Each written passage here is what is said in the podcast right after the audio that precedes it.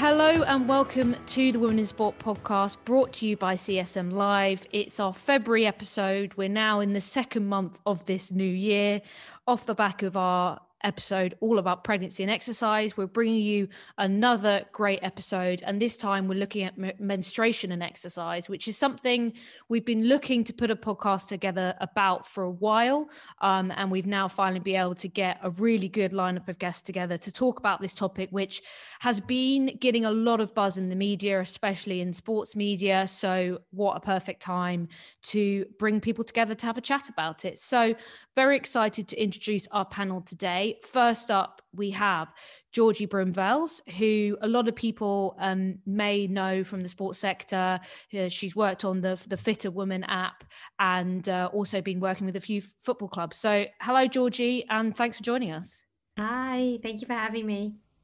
Um, I'm also joined by Mia Slevin, and Mia is a Fitr Woman, a Fitr Woman ambassador, and also uh, a, a swimmer.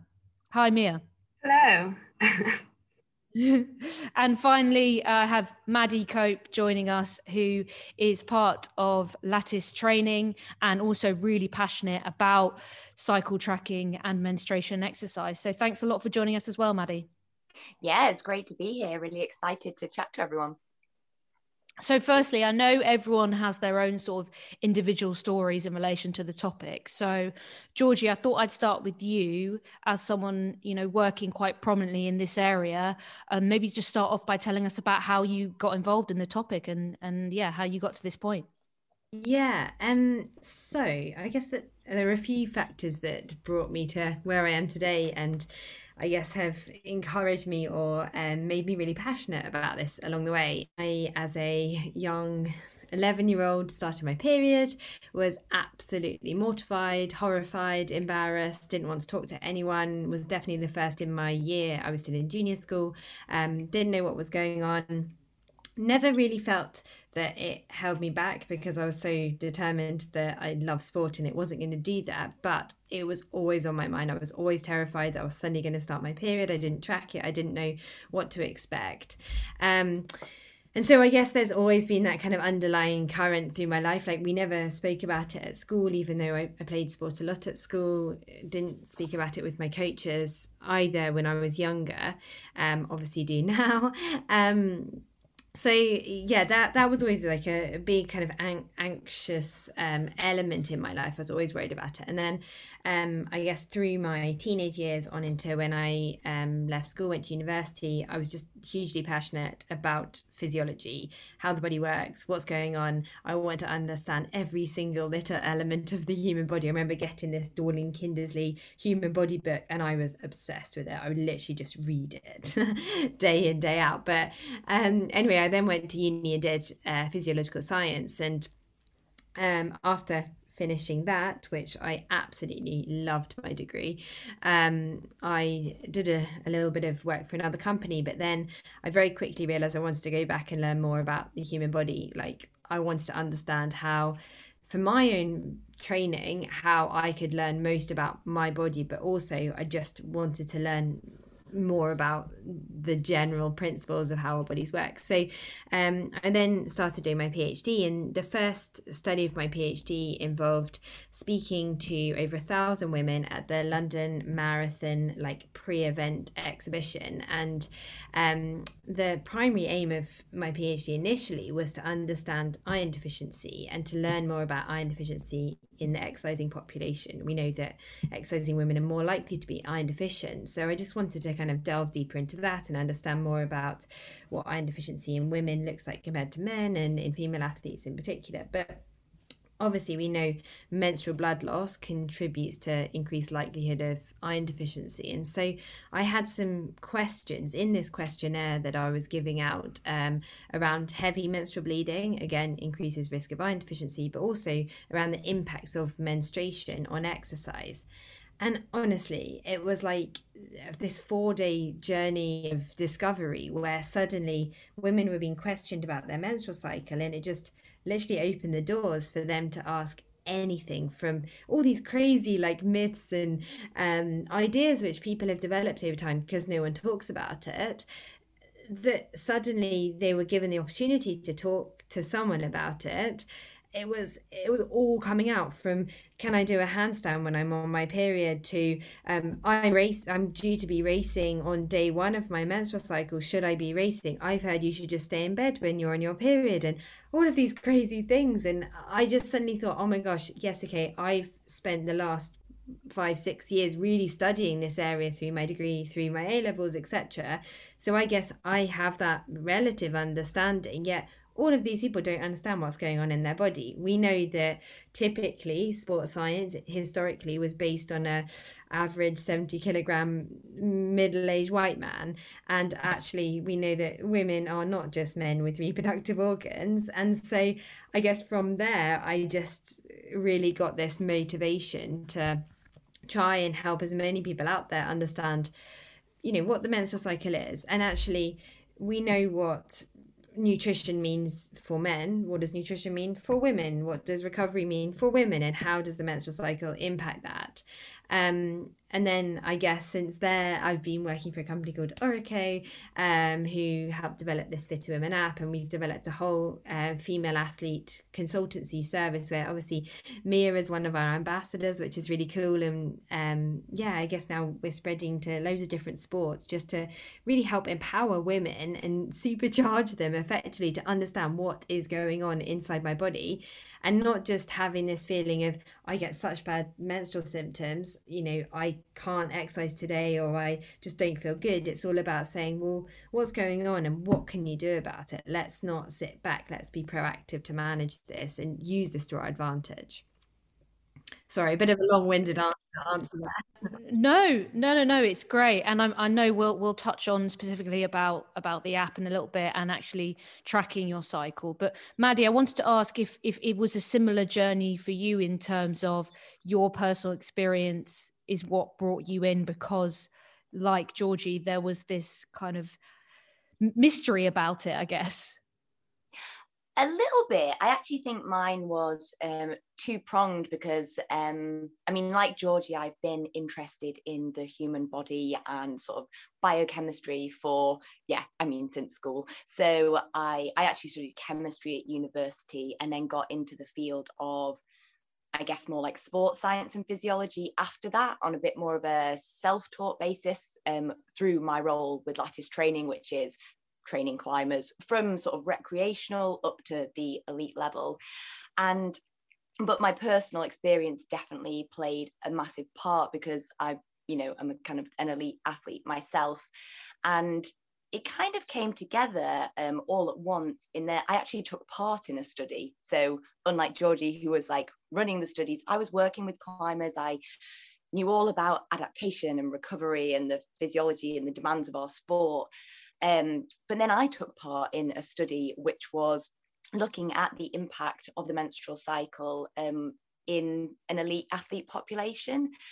And actually, that brought to my attention and really highlighted so much that I hadn't really fully understood for a lot of years because actually, for the majority of my years, up until maybe four years ago, I was on numerous forms of hormonal contraception. So didn't actually have um, an actual menstrual cycle, nothing to track. I didn't notice any symptoms. And I actually came off it after quite a string of injuries. And so um, I went to see this physio and um, you know, lots of people might have different opinions on what this physio told me or his opinion, but I guess he took quite a holistic sort of full body view on injury and something that he, you know, just posed to me. He asked me whether I was on any form of hormonal contraception for a start. Um, and I guess I'd never been asked this before by a physio. and I said yes. And he did just suggest that it could be worth coming off it um, to see um, how my cycle was working and whether that might shed any light on how I could better find the balance, I guess, between my training and recovery and sort of how that might play into my injury. Sort of around the same time, I actually had a friend who decided to come off contraception because um, she was hoping to start a family at some point and her period didn't come back. And so six months down the line, she started investigating this more and more and basically went for blood tests and found out that she had, you know, basically sort of postmenopausal levels of estrogen. So climbing, um, as you can all probably envisage or imagine, is a weight dependent sport. And so, yeah, playing with that weight side of the strength to weight ratio um, has played a big part in the evolution of elite climbing. And it's definitely something that right now actually is really coming to the forefront of climbing culture. And we're, we're really questioning that and seeing how we can best support a healthy approach to that sort of weight side. Um, but basically, this really through the importance of tracking a menstrual cycle and understanding how it worked um, into the forefront of my mind as someone who worked as a trainer and coach um, from that health point of view, but then also from my experience in that um, study from a sort of performance point of view as well. So I guess that's like there's a bit like a two pronged um, sort of way that it came to the forefront of my mind. And I actually sort of through my work at Lattice, I looked like, who do I work with? So climbing is a really male dominant sport and like it is changing, but the majority of people I work with are male. And then I guess from a more social side of things, I started to think, well, why is that? You know, it is changing, but maybe actually shedding some light on the female physiology and how we can best work with female athletes might help change that balance as well, because maybe it seems the sport seems more accessible, but also maybe we get better results from, you know, from a performance and experience side of things when you work with someone, if this is something you take into account. So yeah, sort of similar to Georgie, but yeah, maybe a, a little step behind from the sort of academic side of things. No, it's really interesting. And, and Mia, obviously, you being on kind of the other end of that now, uh, being an elite athlete. I think I un- maybe undersold you in the intro in terms of what you do, but we actually, you know, changed the the podcast re- recording because you were at a swimming meet last week. So, you know, competing right now at this point in you know this situation with COVID, but staying in a hotel as well at the moment. So very much kind of in the eye of the storm. So how did how is how is your career and your experiences as an athlete? I guess moving up the age groups, tracking your cycle. How has that been become part of what you do?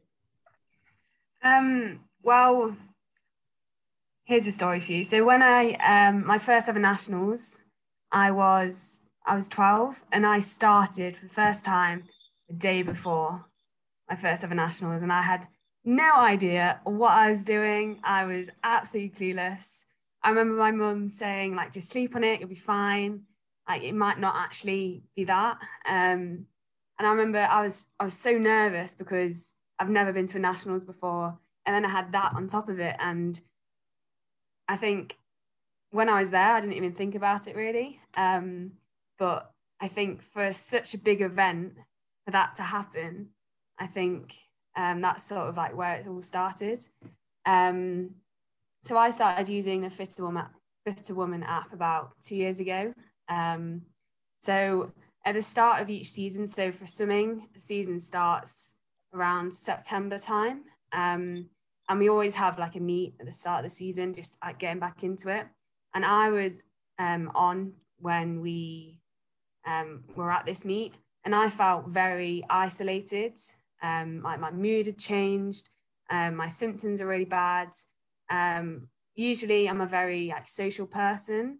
Um, like it's swimming, we we train together, so our group is it's very it's very tight but at that meet i just felt so isolated isolated and like away from everybody.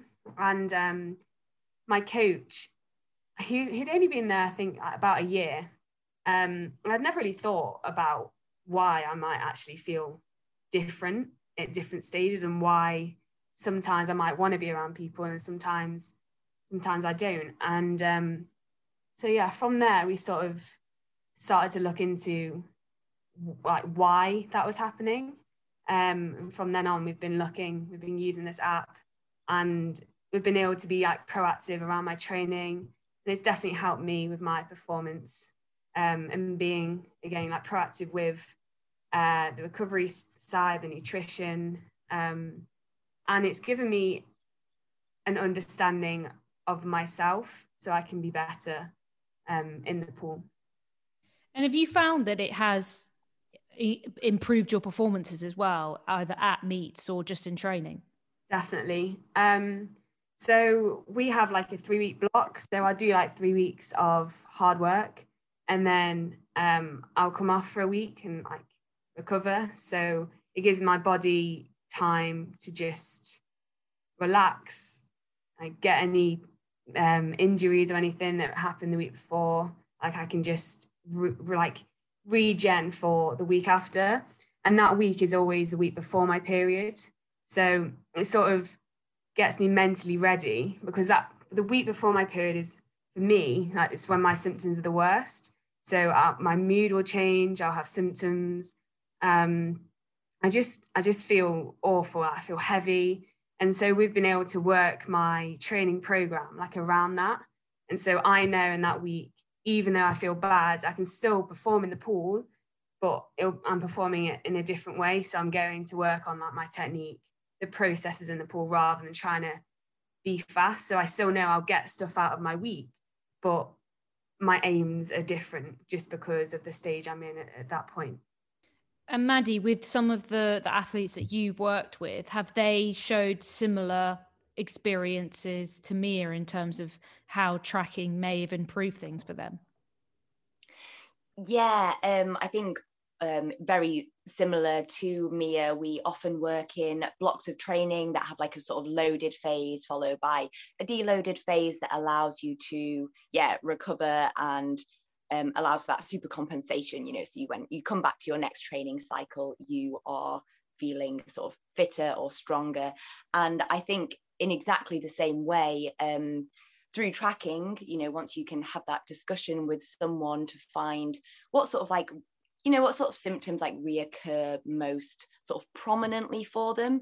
I definitely think that within climbing maybe within sport in general some people i speak to um there can be a sense of finding this quite overwhelming. You know there there's they've got all their training there's everything else to think about um you're structuring your week and and i do get that probably a little bit like georgie said for myself and probably someone like georgie and coaches there can be a slight sort of tendency to get a bit of knowledge bias you know because we know a lot about it it's it's not that overwhelming for me because i have this whole understanding but for someone who you know um because within climbing I guess obviously it is in quite a few sports now, but it's relatively new. Like pretty much me and some of my colleagues have sort of brought it in there.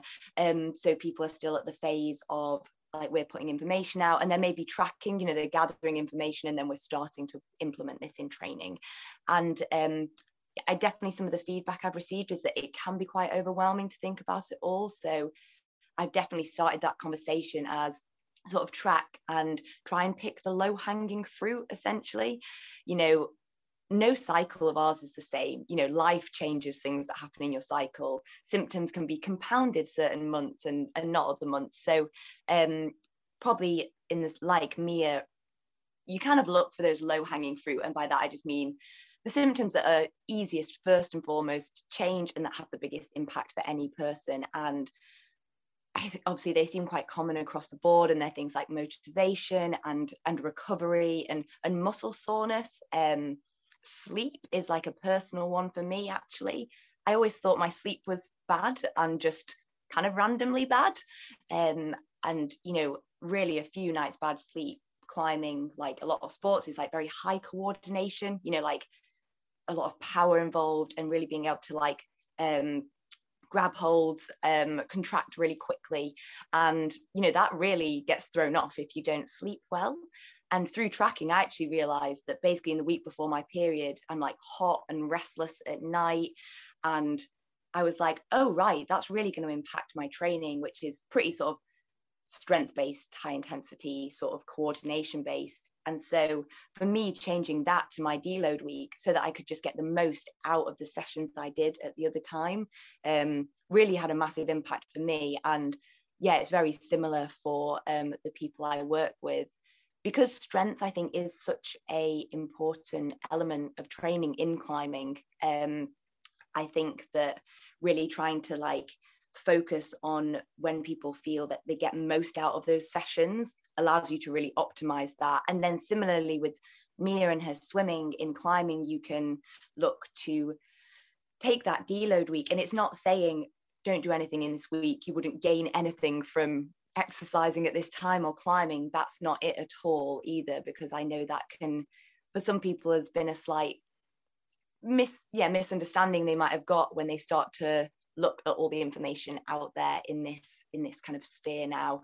And so it is really trying to find the things that people during that deload week or the time when they feel slightly more sluggish or their rpe is a bit higher just for everything that they do or their coordination is reduced it's like what can we get out of your training in this time um, and i think that's the the other side of the coin that's the really important one for making sure the the sort of balance is maintained for between sort of tracking and making changes to training and maintaining a very positive approach to it all rather than a sort of detracting um, element. So yeah, like working on technique.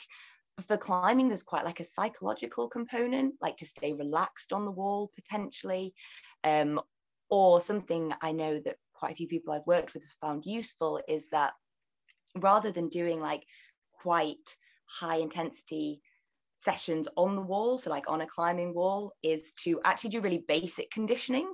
And actually, that they feel like they can go through the motions and get the most out of their session without those frustrations that can come, I guess, from a bad session. Because, of course, there's wanting to make the most out of our training in terms of the adaptation. But I think the experience we have when training plays a massive role in our overall perception of our performance. And so I think actually trying to realizing that there's no need to have those frustrating sessions where you feel like you are you've taken a step back or like you're never getting better um yeah there's no need for those and i guess something i find and i think people find once they start tracking very empowering is that it really it actually helps you be a bit more objective i think with performance in general and see the impermanent nature of any one phase. Like I know I felt this, maybe it'd be interesting for the others, where you're having a bad session because it's a few days before your period, like me, like you feel heavy, like bloated, like sluggish, coordination's completely off. And I guess in that moment, a lot of athletes whether they're elite or non-elite can feel like this is everything you know this is their performance. I'm rubbish. I'm never going to get better at this. Maybe this isn't for me you know all of those sort of negative thought patterns. And i think being able to look back and be like oh no this is just these few days. I can do these other exercises um, i think that that is a really um, yeah, really empowering part of of tracking. And Georgie, do you find with those that use the Fitr Woman app is because I, I, think perceptions are that it is quite elite focused in terms of who should be using it or who does use it. But there are also you know, massive benefits and opportunity for people who are just exercising you know more regularly rather than being elite right that that can access this? Yeah 100% and that's a really good question as well. Like i think i feel really passionate that actually it's every woman's right to understand what's going on in their body. And i think it's as i said before it's nuts that actually we've got to this stage where at school you get taught about photosynthesis before you get taught about your own physiology. Like it is crazy but that's just the way it's been. And i think the more we can get information out there that's accessible to every woman um, the better. But uh, yeah with Fitr Women specifically so it is very much designed to be for anyone. So from someone who might exercise once a month to people who exercise uh, like at mia's level. Um, but i think I think the well, multiple things here really. We know so very much to what Maddy was saying. We know that women can quickly become discouraged by how they're feeling and mood changes, particularly premenstrually. And we know eh, around, I guess, so what we call phase four of the menstrual cycle, which is the premenstrual window.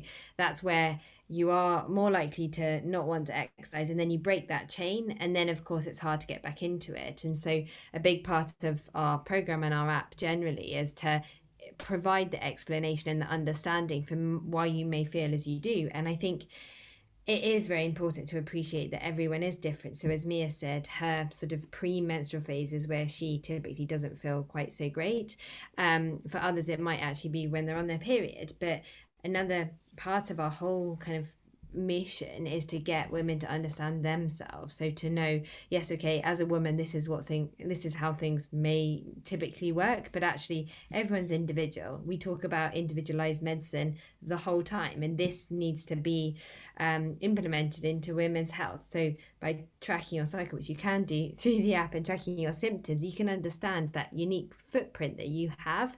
Um, and then once you've got that understanding you can work with it. So both Maddy and mia just gave a perfect example of what they're specifically doing to support themselves. So they know that when they don't feel so great maybe they work on something different or you know, Mia's got a whole range of different strategies that she puts in place to really help manage her symptoms and be proactive. And just going to give a big shout out to Mia's coach as well, because I think the two of Mia and Jamie have worked together so hard to understand okay, how can we make the most of this time where maybe Mia doesn't feel quite so good? Like, what can we do to alter um, her training, but also her environment to support her as well as possible? And that's that's brilliant. That's absolutely amazing. And that, in my eyes, is kind of breaking down barriers but also withdrawing barriers. It's actually opening the doors to help mia perform and as mia said she can perform at any time but it's just about not overloading it at a certain time where she may feel a bit more prone to fatigue.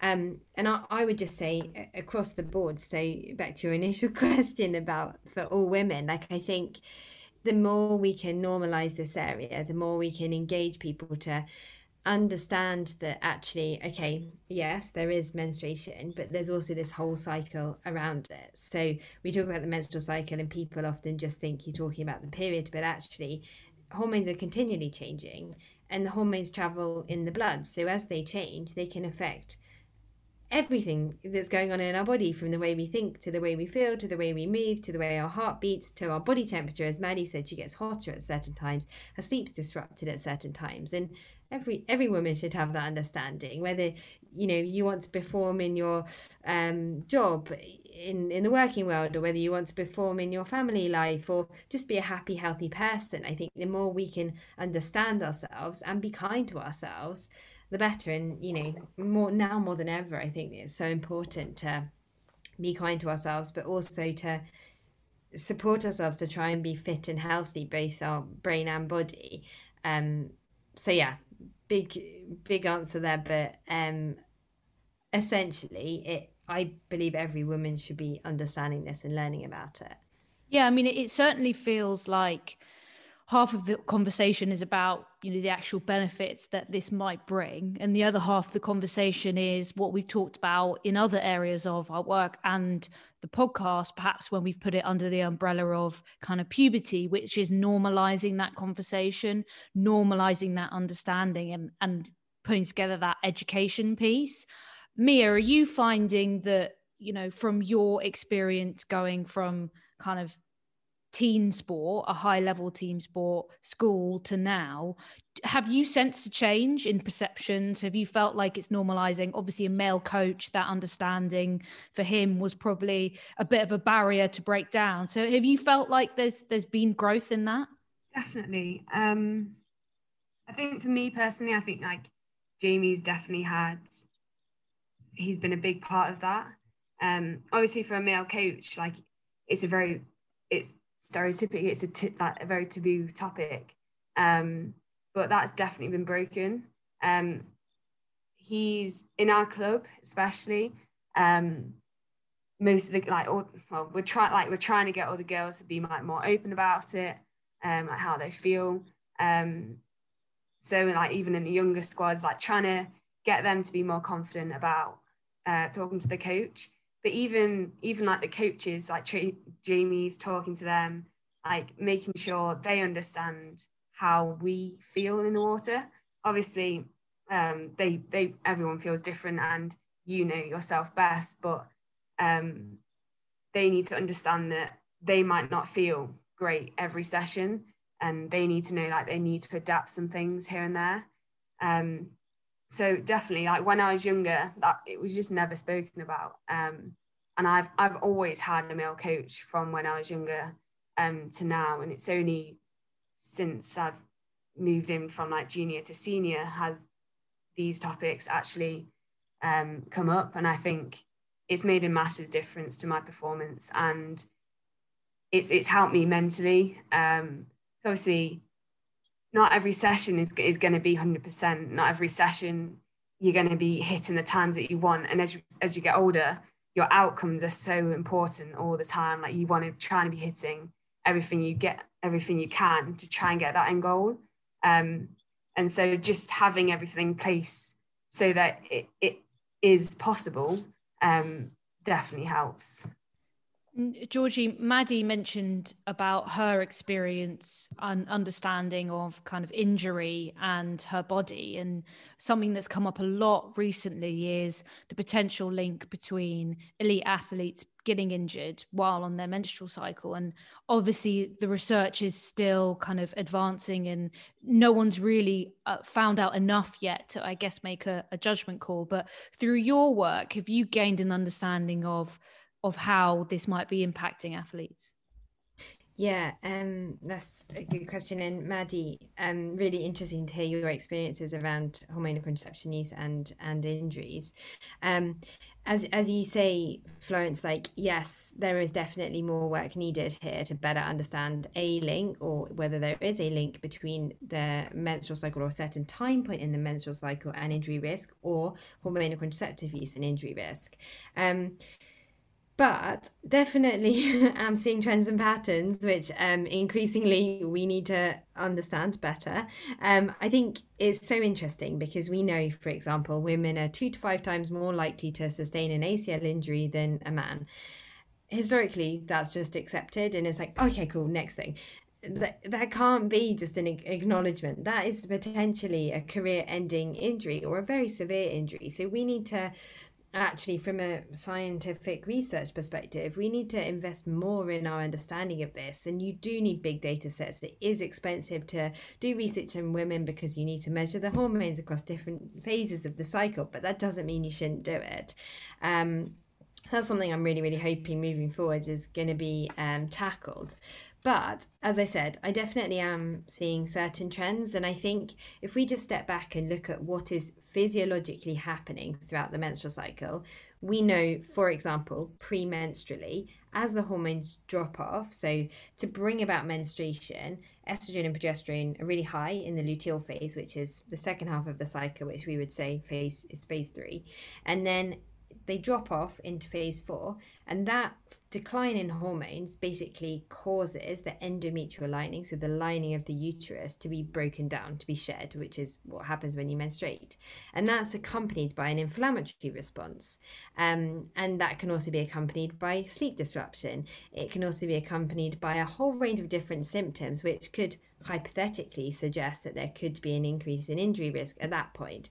We also know that when people are menstruating, they can feel more fatigued, they can feel like their appetite's suppressed, they can feel hungrier, they can their ability to um, keep stable blood sugar levels can alter. There's so many different factors which could all interlink to create the perfect storm potentially um, for injury risk. Or as Mia and Maddy have both said, they deload in that sort of premenstrual week. Well, there, if you keep loading, then there's already inflammation in your body. Add to that, and that could, again, hypothetically increase injury risk. Um, and then there's also some research that suggests that um, ligament laxity and this sort of um, uh, content of soft tissue can alter slightly at certain times alongside changes in neuromuscular firing patterns, which I won't get too specific on. But there is also some research to suggest that when estrogen levels are high, injury risk may also um, be increased, but obviously different types of injuries, etc. But one thing I would definitely say is that if an individual is seeing regular occurrences of injuries, um, whether it's flare ups of historical injuries or just a pattern of injuries, just log it, just track everything. I think the more you can empower yourself with that understanding, you will, you know, you're only going to benefit from it, whether it's menstrual cycle linked or linked to something else. I think it is really important. Um, and I, I'm definitely seeing in my practice across soccer, football, basketball, swimming, track and field, um, patterns that are just increasingly undeniable but even just having an understanding of okay yes your achilles might flare up at that time or your plantar fascia might flare up at that time your knee your hamstring tendon it almost gives that reassurance of okay this is normal for me at this time. And also we can be uh, you know we can prepare in advance we can get some physio planned we can look at the loading that they're going to be doing to manage that whole expectation and also just keep keep them on the pitch keep them in the water etc yeah i mean we've seen in the in the media a lot of individual athletes and a lot of clubs and organizations talking about the levels that they're going to to support their athletes a bit more through this and and really implementing it as part of the coaching system. You know england women's football team being one of them chelsea i think bristol city. So obviously it's i guess a bit of a trend but i don't mean that in more of a fashionable way but a bit of an advancement and a, I guess finally a better understanding of women's bodies and how that can affect them. And what are the things that you're seeing from those that are using the the app whether it's your app or you know other ones out there like what are you seeing the impact on the day to day or the changes that that's then make like implementing in their their organizations? Yeah. So firstly i guess we have the app which is you know pretty generic but then we also have a sort of extensive support um like consultancy program which obviously mia and jamie are part of but then you know that as part of that we provide a whole educational series which i'm so passionate about because i think everyone needs to not only have the information through the app but they also need to have like the general this is what's going on in your body. This is why this is important. This is what what's relevant here. But um i think i would say that i mean most people initially when you start talking about this can be quite overwhelmed and daunted as as Maddy said. There's a lot of information there and I think for male practitioners it's quite alarming to consider how you even get the conversation going. So people listening to a podcast like this or um, actually a couple of my friends and I launched a podcast um, at the beginning of lockdown the female athlete podcast literally aimed just to say right if you're a male coach or if you're a female athlete or if you're a parent or if you're anyone out there who wants to know more this is this is just a starting point to understand a little bit more. Um, so I think it, it is quite daunting from the get go, but I think literally just break it down and starting off by tracking your own cycle, understanding what's going on in your in your cycle. Are you having a regular cycle? If not, well, you should definitely be doing something about that, um, and just just learning and seeing trends and patterns initially. And I think the other thing I, I remember I did a, uh, an interview with a Chelsea player the other day. So Chelsea is one of the teams I work with, and um, she she was really blunt and um the person who was interviewing her said oh um so you know when you were first in, introduced to this area what did you think? And she was like i thought like i thought that me because i did the education she was like i thought that she was basically mad and i didn't want to hear anything about that. I just want to play hard every day and i don't want anyone to tell me that i can't. And i was like that that's actually really really interesting. And hopefully i've changed my education sessions a little bit since then because things are changing all the time. As we learn more and more things are changing. But she then said i then realized or she then realized that actually coming at it from a performance angle ne- like it's actually so important. And she it's not about saying no. It's about saying yes yes yes. It's about saying yes yes yes in the right way. And like almost applying the performance lens to everything that we're doing is is absolutely crucial whether it's in your everyday life as i said whether it's in your working life or your sporting career. It's what can what can you do to better yourself every day in with this in mind? So let's have some context here. And i think um, in the teams I've worked with or the clubs I've worked with, I've really appreciated that actually women or the the there needs to be again this appreciation that women are not men with reproductive organs. Women across the board that female health needs to be considered. It's just it's women aren't weaker women aren't less powerful women are just different. I mean women are less powerful in terms of maximum power but women are different. They're not a, a sort of suboptimal man. Women just have different requirements and we need to work with them to optimize effectively every aspect of what we're doing. And i think once people understand that then they're now that that player that i was talking about when we have one-on-ones i'm literally like get out the door like your time is up because she just wants to learn more. So i think it's just framing it in the right way and and back to what Maddy said not make it overwhelming. Yeah Maddy I wanted to kind of wrap up by asking you and and Mia what would you like to see the sports sector take on and change because most people who listen to this podcast do work in sport in some capacity. They, they might work for a national governing body, they might work f- for an agency, or they might run a club or small organization. So, what do you think are the tools that they could take to empower the people, not just the athletes, but also the people they work with? We talked about workplace. You know, what the th- things you would recommend people engage with?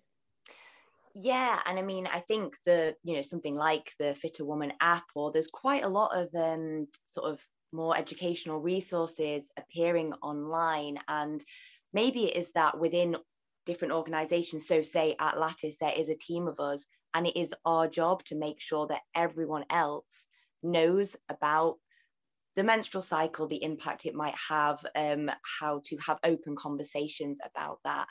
And so maybe it's actually we're moving towards a time where you assign that to someone as their role um, because I guess it really gives it the respect that it needs. You know, I guess probably all of us have put quite a lot of time in to researching and understanding the female physiology and the breadth of symptoms and where they might come. And so I think that, I mean, it sounds like obviously Fitr Woman has its like consultancy area there. So that might be that um, different organizations look to um, outsource that, which would be great. Um, but potentially it's something that will evolve within um, within organizations as well and then i think actually almost um, a bit of a, a practice as you preach so like within lattice and i'm sure within both georgie and mia's um, sort of sporting lives um, you spend a lot of time researching it you work with people one-to-one on it but for us like in the office actually just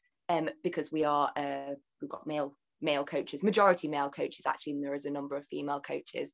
Um, sort of along that same vein that climbing is quite a male dominated sport and i think actually being like you know what i am going to openly talk about this right now my personal experience in this office because that is what will enable those coaches that i'm talking to majority male coaches in the room to feel more comfortable with it um, because it's all very well i guess maybe having some email chats over it or putting together a questionnaire that you send to your athlete, you know, like an athlete monitoring sheet or something like that. But I think when we, where we really want to get to is that actually this is a very normal piece of conversation, something that you would happily, say a, a male coach would happily just talk to their their female athlete about in a really like comfortable setting. Because I think often the way someone talks about something or introduces a certain topic, it will really the other person would feed off that. So, you know, I think we obviously want coaches to be as comfortable in that area as possible. And Mia, what would you say, having been an athlete that's gone through this experience, that's had experience of feeling isolated while, while going through their cycle, what would your advice be to those that are working in sport currently? Um, I'd say educate yourself in the area.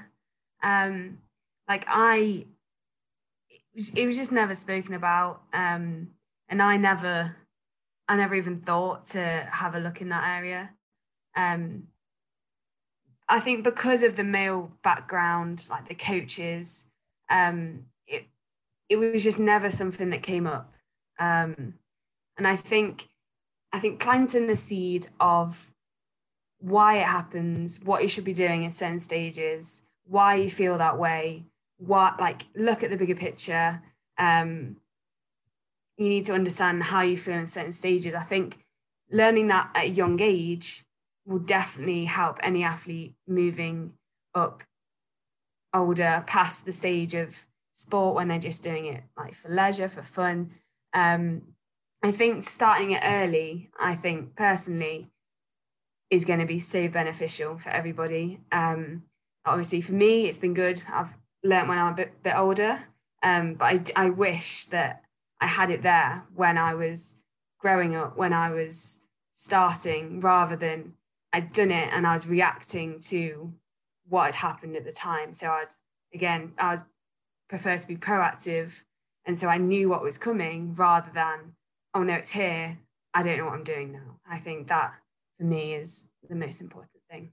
Well, thank you so much, guys, for for sharing your knowledge and wisdom on that. It's been really, really insightful episode. And I'm sure lots of people will gain so much more from this as well in terms of what they can be doing, what they should be doing, and just understanding their own bodies as well. So thank you so much. Um, thank you as always to you guys for listening, and thank you to our sponsors, CSM Live, for their support. And as always, keep your questions and comments coming in at uh, support at womeninsport.org. And we look forward to seeing you all again next month.